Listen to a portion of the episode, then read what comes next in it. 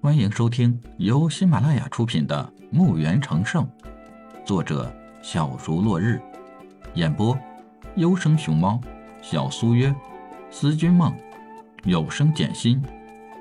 欢迎订阅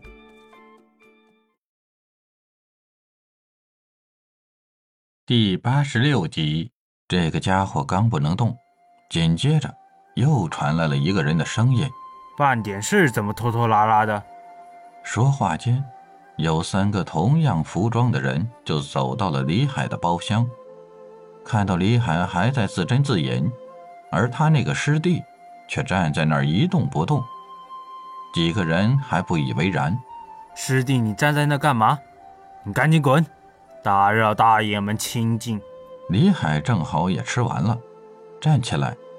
李海看这几个家伙还要说啥，伸手连点即止，几人就变成了雕像，和他的师弟作伴了。李海丢下几个银币，就下楼缓步走向拍卖会。此时，饭庄内的人们早已逃之夭夭，只留下了饭庄的掌柜有些惊慌。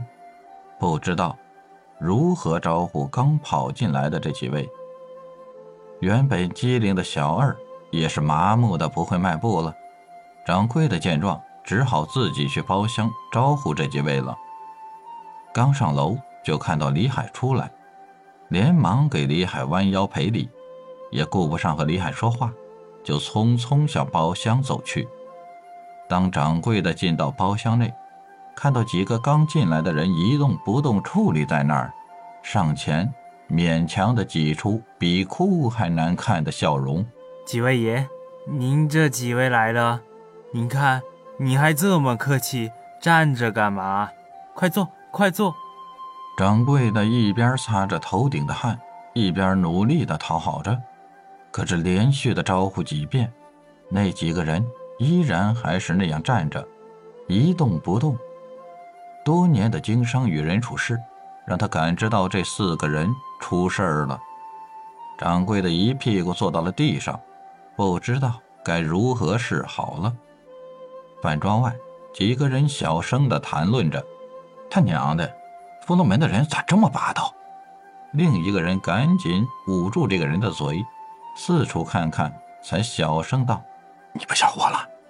要是让他们听到，你就死定了。”这个人好像才想到什么，擦擦头顶的汗水，连连给这个人施礼拜谢。他俩说的话都被李海听到了。李海只是摇摇头，感到无聊。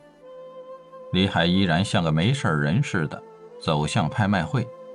他此时感兴趣的是那几个人谈论的拍卖会里的那株灵草，其他的李海就没放在心上。在世人看来炙手可热的什么空间戒指、铠甲，对李海来说只是个玩具，不足为论。拍卖会看上去很大，也有些规模，是一座四层的建筑物，门面装修的还行。进入会场的人分为几个门，显示着不同等级的身份进不同的门，最低级的就是大会场。只需花五个银币就可以进入，而二三四楼就得有请帖才能进入了。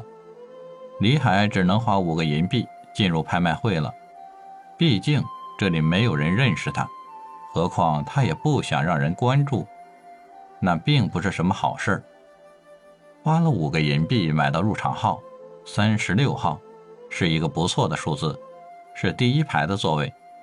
李海进入会场。就看见里面一排排的座位上贴着一个个号码，好让进出会场的人找到自己的座位。每个座位不是拥挤的，而是两个座位中间有个小桌子，供人们放些物品。本集已播讲完毕，请订阅专辑，下集更精彩。